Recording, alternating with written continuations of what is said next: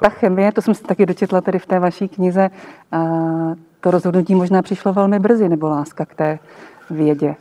Ano, ano, chemie mě zajímala od útlého dětství, taky o tom trošičku píšu v té knížce, kterou jste zmínila, protože eh, já jsem se narodil do rodiny, která provozovala takové malé holíčství a mně se strašně líbily ty lahvičky a, a různé nástroje, které se používaly při zušlechťování vlasů. A ten peroxid.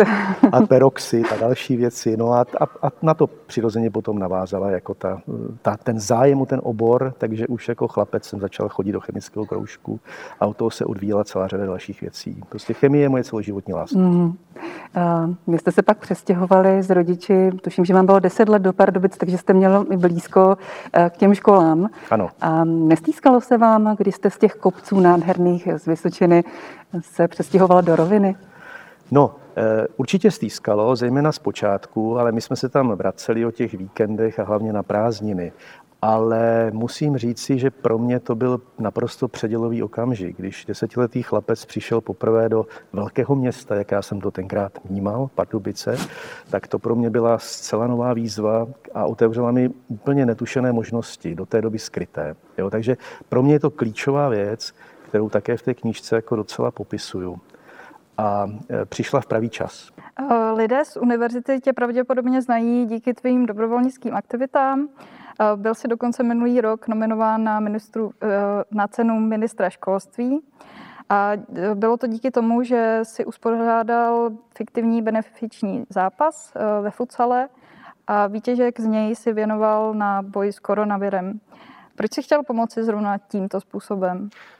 Já jsem si tenkrát říkal, bylo to paradoxně před rokem, jo, dneska natáčíme v Dubnu a před rokem v Dubnu jsem si říkal, tyjo, všichni pomáhají, my jsme doma, protože jsme byli studenti. Navíc minulý rok tu online výuku nikdo neznal. Ani my jako studenti, ani ty učitelé. Takže spíš to jako, to si budeme naláhávat, chodilo tak, splň tady seminárku, odevzdejí a takhle to už v dnešní době samozřejmě nefunguje. Ale minulý rok, jak to bylo nový, tak to tak fungovalo. A já jsem říkal, já jsem měl spoustu volného času, protože byly zakázané sporty, já jsem nemohl chodit sportovat do svého uh, sportovního klubu. Byly zakázány de facto všechno, hospody, restaurace, kulturní vyžití, prostě všechno. A teď prostě sedíš doma a říkáš, ty, tak co bych mohl udělat?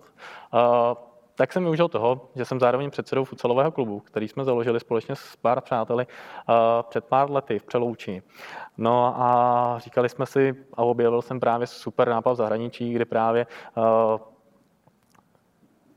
vznikl fiktivní zápas, protože zápasy se taky nehrály. My jsme museli ukončit sezónu. Zápasy se taky nehrály, takže vznikl nápad eh, fiktivního zápasu eh, junioři proti koronaviru, kdy jsme tady nabízeli eh, v obci sportovní, přeloučákům, pardubákům a dalším. Zkrátka koupě vstupenky za 100 korun, symbolická cena, kdy si teda zakoupilo 100 osob, takže se vybral výtěžek 10 tisíc korun a jak říkám, vrátím se na začátek, vzniklo to z toho důvodu, že jsem neměl co dělat. No. takže jsem chtěl pomoci a věřím, že to nějak nějak pomohlo. No. Jaká vlastnost by neměla vědce chybět a ty si troufneš říci, že ji máš? Tak myslím si, že je to rozhodně trpělivost a cílevědomost. A myslím, že se, se vší skromností můžu říct, že ano, jsem trpěla, trpělivá i cílevědomá. A já si myslím, že právě i tyto dvě vlastnosti jdou ruku v ruce s vědou, protože věda je opravdu disciplína na dlouhou trať. A trvá tam někdy týdny, měsíce, roky, než se dostaneme do nějakého kýženého cíle. Není to někdy až vysilující, když se dlouho bádá a k žádnému výsledku se nedojde? Někdy to může být samozřejmě vysilující, ale já se nevzdávám a je právě potřeba k tomu ta trpělivost. Že ano, věda může nabídnout vám spoustu slepých uliček, že jenom zjistíte, že ty výsledky nejsou takové, jak jste předpokládali, nebo něco pokazíte, to je naprosto normální, ale nemůže, nesmíte být líní se vrátit zpátky na začátek a znova něco zkoušet měřit a znova něco zkoumat. No, kuriozní jsou celé dějiny medicíny, domnívám se, ale um, to vymezení mezi konvenční a nekonvenční medicínou se eh, velice často stíralo. Já bych dal jeden příklad.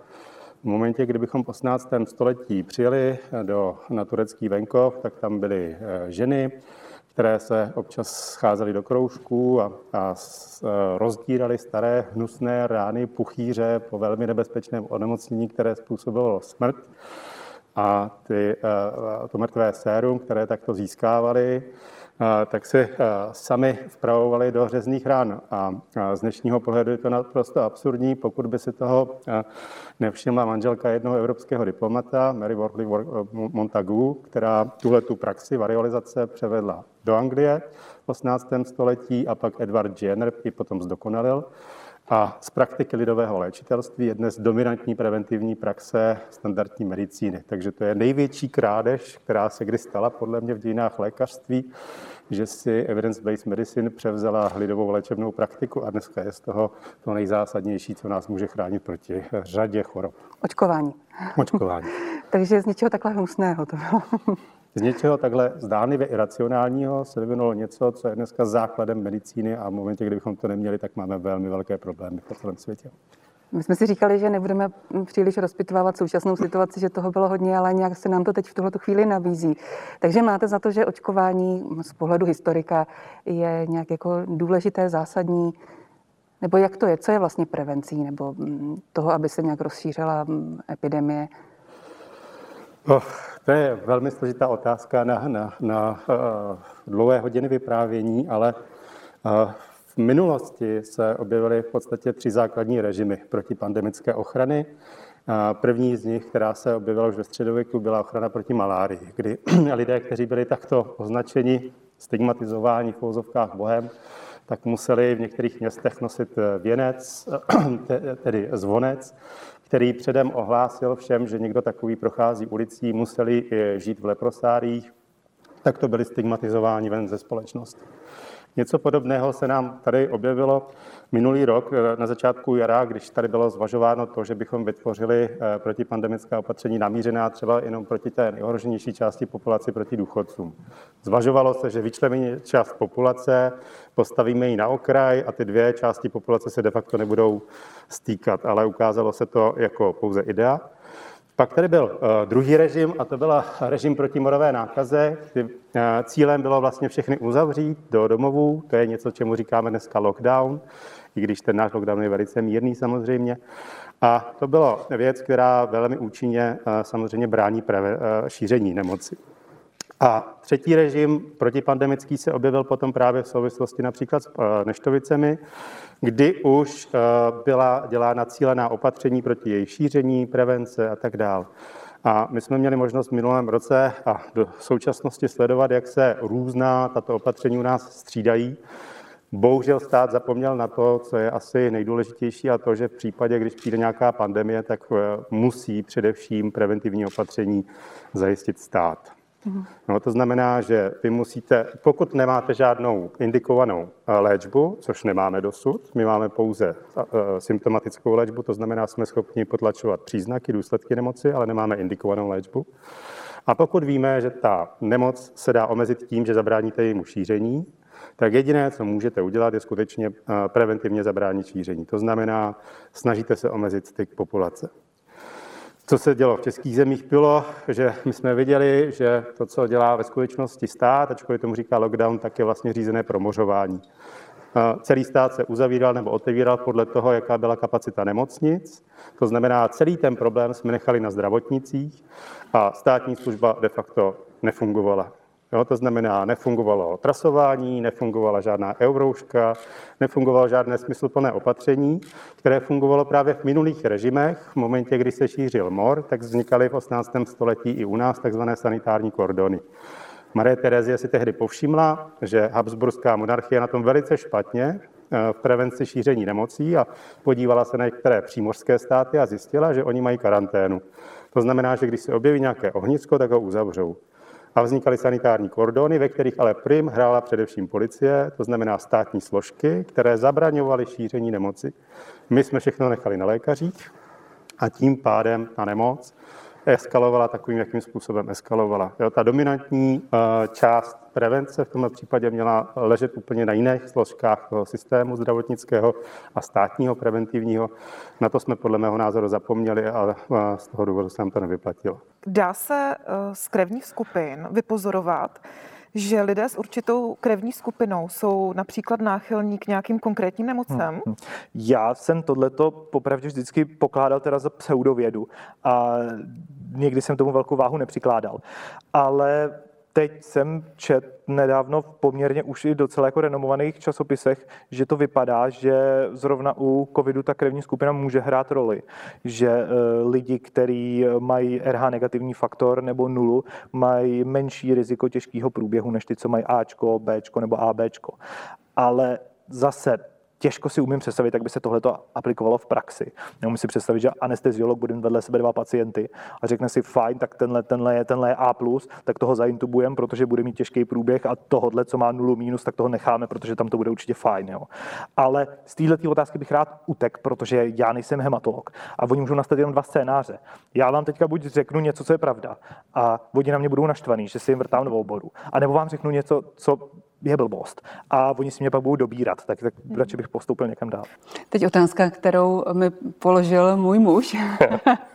Týká se hezkých holek a motosportu, tak eh, takové ty, měla tedy na mysli, takové ty spoře oděné, eh, vyzývavé slečiny, které zvláště třeba na nějakých světových závodech se takhle pohybují kolem těch motorek, eh, tak u vás to je taky, nebo ne? je, jako jedna z podmínek o prométora to skutečně je, že, že by tam měly být čtyři mm, ženy, nechci říct dívčiny nebo, nebo, nebo nadné ženy, nikde to v kontraktu není, takže, takže kolega s tím má zamotanou hlavu, aby sehnal opravdu čtyři nějak podobně vypadající holky. Eh, v této době dnešní eh, je těžký vůbec lidi přijmět tomu něco dělat a je to i otázka peněz, je to uprostřed prázdnin, takže jsou s tím spojený, ale já si myslím, že je strašně špatně, když se díváme, že vlastně v rámci motorsportu ty ženský jsou vidět jenom jako umbrella gel, jako to říct. Ty deštníky. No prostě deštníky, prostě nosiči deštníků. Já si myslím, že, že to bychom ženským strašně křivdili, protože já vím, u nás v autoklubu máme spousta, spousta holek, které jsou na trati a jedna z klíčových osob vůbec ve, ve, jakoby ve vedení městského autoklubu a, a, myslím si, že erudovaných lidí je Verča Truhlářová, která vlastně červená náhodou absolventka tady chemie v Pardubicích univerzity a jako já si dneska bez ní nedovedu městský závody představit a je spoustu žen, které vlastně jsou na závodech, který plnějí klíčové role, ale bohužel nejsou vidět a pak vlastně každý vnímá to pozlátko, to, co se pustí, pustí do televize, to, co ty lidi vidějí, ale to, co je zatím a ta krása toho motorsportu podle mě není v tom, v tom pozlátku, ale v tom dění, v tom, že je to akční, že se na těch závodech většinou furt něco děje a, a to ty lidi baví. Ale málem jste byl taky ministrem školství, co já No, to je taková epizoda. to jenom říkám tak občas lidem, aby si nemysleli, že v některých údobích ta volba ministra, že to je jako těžká práce, že se hledají osoby. Když byla odvolaná paní Kuchtová, tak jsme se potkali na parkovišti na nádvoří eh, a ona mi říkala, prosím tě, nechceš být ministr, já mám někoho navrhnout za sebe a ty bys byl docela šikovný. Jako. Já povím, ne, nezlob se, ale teda v žádném případě to ne, protože eh, nechci vstupovat na tenký let politiky a nechci ani dělat striptease před novináři a před médií, takže, takže ne, radši budu jako vyber si Ondřeje Lišku třeba, ten je, ten je šikovný a spolu se známe velmi dobře, takže to, pokud tady zůstanu, tak nám to bude dobře fungovat. Když jsme tady zmínili i um, takové ten rychlý sled a tu změnu těch ministrů školství, tak eh, je podle vás to školství tak jako zásadní, těžký obor, že tam vlastně dlouho nikdo nevydrží. Teď možná máme... Víte, já si myslím, že ten problém je, že tam je přežitý název, že to je ministerstvo školství, to je ministerstvo instituce, to má být ministerstvo vzdělávání a výchovy. A potom se tam vejde spousta dalších aktivit a pak by to mělo možná i zásadnější význam pro vývoj ve společnosti ale to je záležitost na delší debatu. Já se těmi hispánskými tématy e, zabývám opravdu od, začátku své kariéry, e, tuž je nějakých 25, 20, 25 let. E, ono to do velké míry souvisí s tím, že jsem na hispánské téma nebo částečně hispánské téma psal už svou diplomovou práci. Tam tehdy pan profesor Václav Bůžek z Jihočeské univerzity mě přivedl ke studiu písemností uložených v Lobkovickém archivu, písemností, které pocházely pocházely z 16. století a které byly psány právě ve španělštině. Hodlal využít právě tu moji druhou kombinaci, tu, tu mou schopnost orientace, orientace ve španělštině, schopnost číst španělsky psané dokumenty. A já, jak jsem do toho tématu pronikal, tak jsem si uvědomoval, že těch písemností španělských, hispánských, které ukrývají české archivy, je opravdu spousta a že jim čeští historikové po hříchu věnovali malou, malou pozornost. Takže mým cílem bylo pronikat víc a víc do tohoto tématu. Samozřejmě na to se vám navolují nové a nové, nové a nové věci, nová a nová témata. Já jsem začal tu svoji historickou práci edicí korespondence, španělské korespondence Zdeňka Vojtěcha Popela z Lobkovic a Polixeny z Pernštejna. Následně jsem přešel ke studiu španělských vyslanců u císařského dvora. Ta španělská ambasáda tehdy v tom 16. a 17. století představovala velmi významné mocenské centrum císařského dvora Rudolfa II. Od té španělské ambasády jsem se dostal k Rudolfovi II., takže jsme právě publikovali společně s Václavem Buškem knihu Smrt Rudolfa II., kde jsme analyzovali pohřební slavnosti, které se konaly právě u příležitosti eh, smrti tohoto významného českého panovníka. No a pak jsem se zase obklikou vrátil k těm, k těm Pernštejnkám, což byla ta kniha, kterou jsem publikoval v roce 2018 v nakladatelství Lidové noviny a která v podstatě završila nějaký ten můj 20, 20 letý výzkum. Ta kniha, kterou si tady představila na úvod, ta kniha, která nám vyšla, eh, tedy nejenom mě, ale také ještě kolegovi Tomáši Černuchčákovi eh, v německém nakladatelství De Gruyter, ta se věnuje politice Španělska papežského státu na císařském dvoře Rudolfa II. Pohybuje se pořád, pořád v té rudolfínské Praze.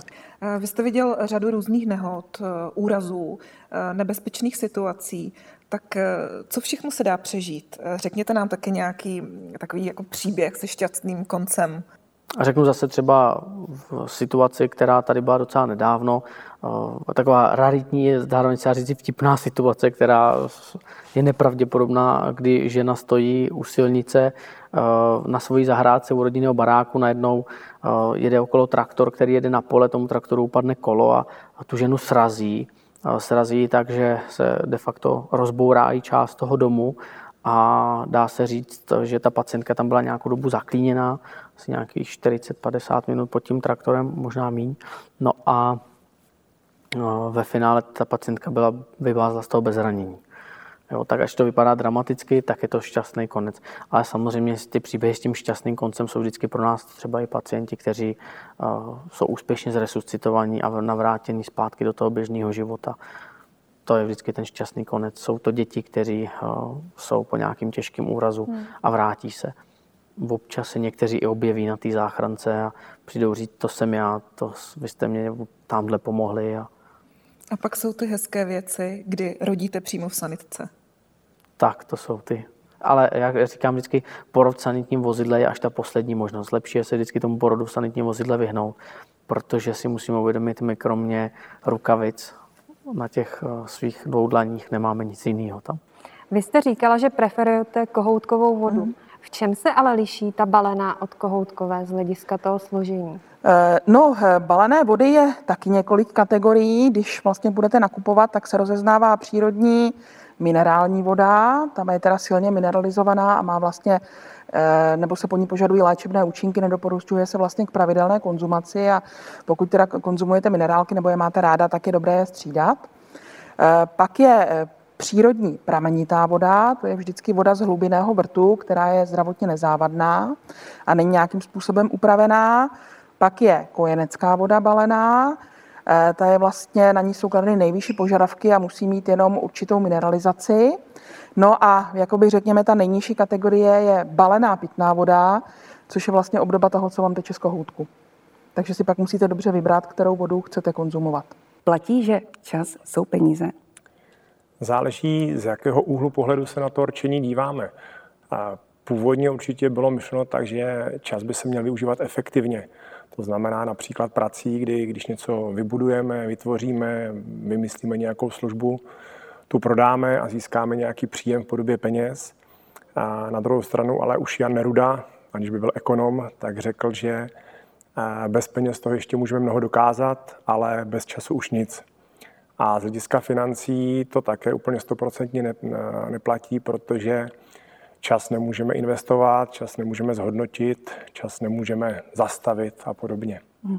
Přesto já si tolikrát říkám, kolik času strávím nad nějakou činností, jestli se mi zhodnocuje. Takže možná se to dá vnímat i tímto způsobem. A určitě čas třeba můžeme strávit i tím, že si uvaříme doma večeři, uvaříme oběd a tím vlastně ušetříme nějaké peníze nebo věnujeme nějaký čas, nějaké činnosti, díky které pak jsme lepší, výkonnější, získáme víc peněz a podobně. Já jsem se eh, v těch prvních dotazech záměrně ptala na to, kdo vás ovlivnil, protože vy teď máte možnost ovlivnit eh, své studenty, protože jste jedním z mentorů eh, právě v rámci toho mentoringového programu, který vzniká a který se rozjíždí na Univerzitě Pardubice. Můžete k tomu říci něco více? Mm-hmm. To je pravda. Jste jsem v podstatě jedním z těch lidí, kteří se snaží nebo snažili tady ten mentoringový program zavést a nějakým způsobem ho definovat. Tahle ta činnost je vlastně součástí evropského projektu, který, který na univerzitě je řešen. Ten projekt má zkrácený název STROP a jedná se vlastně o nastavení strategického řízení výzkumné organizace a rozvoj lidských zdrojů. A jedním z cílů eh, tohoto projektu je získat pro univerzitu HR Awards, což je ocenění, které je v dnešní době téměř nezbytné pro každou výzkumnou organizaci, která eh, má ambice být eh, v té nejvyšší kategorii výzkumných organizací a vlastně tohleto ocenění zároveň je jakousi nálepkou toho, že ta organizace Eh, pracuje efektivně s lidskými zdroji, je, nastavuje eh, prostředí, které umožňuje zaměstnancům eh, rozvíjet své kariéry a tak dále. A součástí všech těch nástrojů podpůrných pro tohle je i mentoringový program, takže, takže vlastně jedním z výstupů tohoto projektu je i vlastně nastavení, toho programu a uvedení ho do života. Je to tak, to je právě v rámci té akce, kdy jsme v rámci letní univerzity cestovali po Číně, Rusku a Mongolsku. A nebylo to jenom o tom, že vždycky navštívíme univerzitu a pak tři, pak tři dny a pak někam přejíždíme, ale během toho jsme měli spoustu dalších úkolů a činností, které jsme museli provést. A vlastně eh, jedním z těch úkolů, který dostal náš tým v rámci té letní univerzity, eh, tak bylo právě pro jednu zasílatelskou a dodavatelskou společnost vlastně vyřešit, eh, vyřešit problém dodávání zásilek ehm, kočujícím mongolským pastevcům, eh, zejména pasou tedy ovce, a vlastně ta pastva probíhá tím způsobem, že oni migrují neustále po Mongolsku a oni nemají vlastně jedno trvalé bydliště. Bydlí v jurtách, tu jurtu si vždycky zbalí, někam se přemístí, kde zrovna je pastva, tam ji rozbalí a tam třeba pár týdnů jsou a až to ovce všechno spasou, tak zase se přesunou dále. Takže řešili jsme tento problém samozřejmě tím, že jsme ho řešili vlastně především na Sibiři ve vlaku, kde nebyl internet samozřejmě, tak jsme měli omezené možnosti dělat nějaké rešerše a tak dále, ale, ale nakonec jsme navrhli využití systému Three Words Address, což, jsou, prostě, což je systém, kdy lze v podstatě jakémukoliv místu určit adresu, dostatečně malému místu určit adresu pomocí pouhých tří výrazů, což vlastně jako zjednodušilo identifikaci těch lokalit v Mongolsku. A navíc ještě jsme tam eh, navrhli doplňkový systém, že vlastně díky tomu, že bude umožněno doručování těm, těm pastevcům přímo na to místo jejich pobytu, tak je třeba tam tu zásilku dovést a potom teda zpátky ta, ten dopravní mod, který tu zásilku bude doručovat, aby nejel prázdný, tak, eh, tak mu mohou odvést rovnou přímo od pastevců vlastně tu ovčí vlnu, kterou oni produkují a tím pádem si ti pastevci mohou vydělat mnohem více, než, budou, než když ji budou přeprodávat přes nějaké prostředníky, kteří budou odvážet do města. Lze skutečně vyrobit bombu z 10 gramů máku? To je hezká otázka. Ehm, existuje jedna knížka, která se jmenuje eh, Sometimes you win, sometimes you learn. Občas vyhraješ, občas se poučíš. tak tohle byl ten případ, jako kdy jsem se hodně poučil. Bylo to v té povídce Eh, v rámci, v rámci mm, vlastně činnosti na své diplomové práci. Poučilo se hodně lidí kolem mě, teda jako asi taky, protože jsem skutečně dokázal eh, při eh, mikrovlném rozkladu máku eh, zdevastovat laboratoř České zemědělské a potravinářské inspekce. Poučil jsem se mimo jiný o dvou věcech, které pro moji kariéru byly pak asi docela důležitý. První věc je, že v kritických situacích je kolem sebe mít, je potřeba mít dobrý lidi, lidi, kteří vás v tom nenechají. Takže bych chtěl poděkovat tehdejšímu vedoucímu inspekce panu inženýru Pokornému, který mě v tom fakt nenechal a ve volném čase opravil ten přístroj, který jsem zničil a pomohl mi tu diplomku dokončit. A druhá věc byla taková jako kariérně důležitá, protože já jsem v ten moment, kdy jsem koncipoval ten experiment, vůbec neuvažoval jako chemik. Já jsem chtěl mít hezký graf, takže jsem uvažoval spíš jako statistik. A ta příroda mě přesvědčila, že to takhle nejde. To znamená, kdybych, kdybych uvažoval jako chemik, tak to asi dopadlo lépe. Eh, Nepřemýšlela jste třeba o dráze kuchaře? Víte, na co narážím? Vy jste taky youtuber. Ano, no. S dirigentem. No, totiž, jak, eh, jak byl teďka ten lockdown, tak jsme samozřejmě museli eh, mm, vyučovat distančně. No a tak já jsem si oblíbil kanál YouTube a učil a vlastně ehm, dával jsem tam svoje přednášky, které bych jinak přednášel studentům, tak jsem je tam nahrával. A no, tak se mi to nějak zalíbilo, a tak jsem si zkusil i takový, takové vaření, protože já rád vařím. Ono to s tou hudbou trošku souvisí. Jo, protože ku příkladu svíčková. Že jo. Eh, Když to budeme, my tady tři, když to budeme vařit, celkem budeme mít i stejný recept, budeme to dělat třeba podobným způsobem, ale každý mu vyjde jinak. Jo. A tohle to je úplně stejný u nás třeba u dirigentů. Jo? Když budu dělat novosvětskou já, bude ji dělat třeba eh, kolega Svárovský nebo, nebo kolega Hrůša, tak v podstatě to jsou stejný. No ty může to být i stejný orchestr, každému vyjde jinak. A tak to je trošku podobný i s tím vařením. Proč zpívat? K čemu to je? Eh, Já narazím třeba i na to, že dřív si lidé více zpívali. Zpívali si při práci, zpívali si prostě běžně. Dneska už to tak zase tak často Mhm. neslyšíme. Hmm. No, uh, zpěv je v podstatě základní lidský projev, který je jakoby povýšen, je to něco ještě víc než řeč. Jo. Já jako mluvím, dávám do toho emoce a vlastně ten zpěv je jako víc ještě založené na těch emocích, na tom prostě, co tam, co se jako slovy nedá vyjádřit. Jo? Takže je to určitá přidaná hodnota.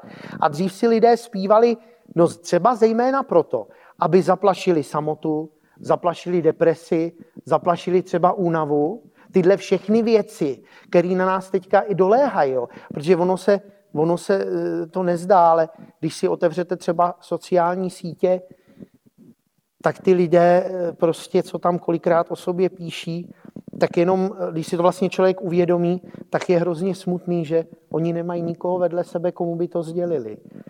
A ten zpěv, ten může pomoct, čili já si myslím, kdyby lidi víc zpívali, tak určitě jsou zdravější nejenom na těle, protože to je spojené s dýcháním, je to spojené s celou harmonizací vlastně toho těla, ale zejména na duši. Myslím si, že eh, psychiatři a psychologové by měli o něco méně práce.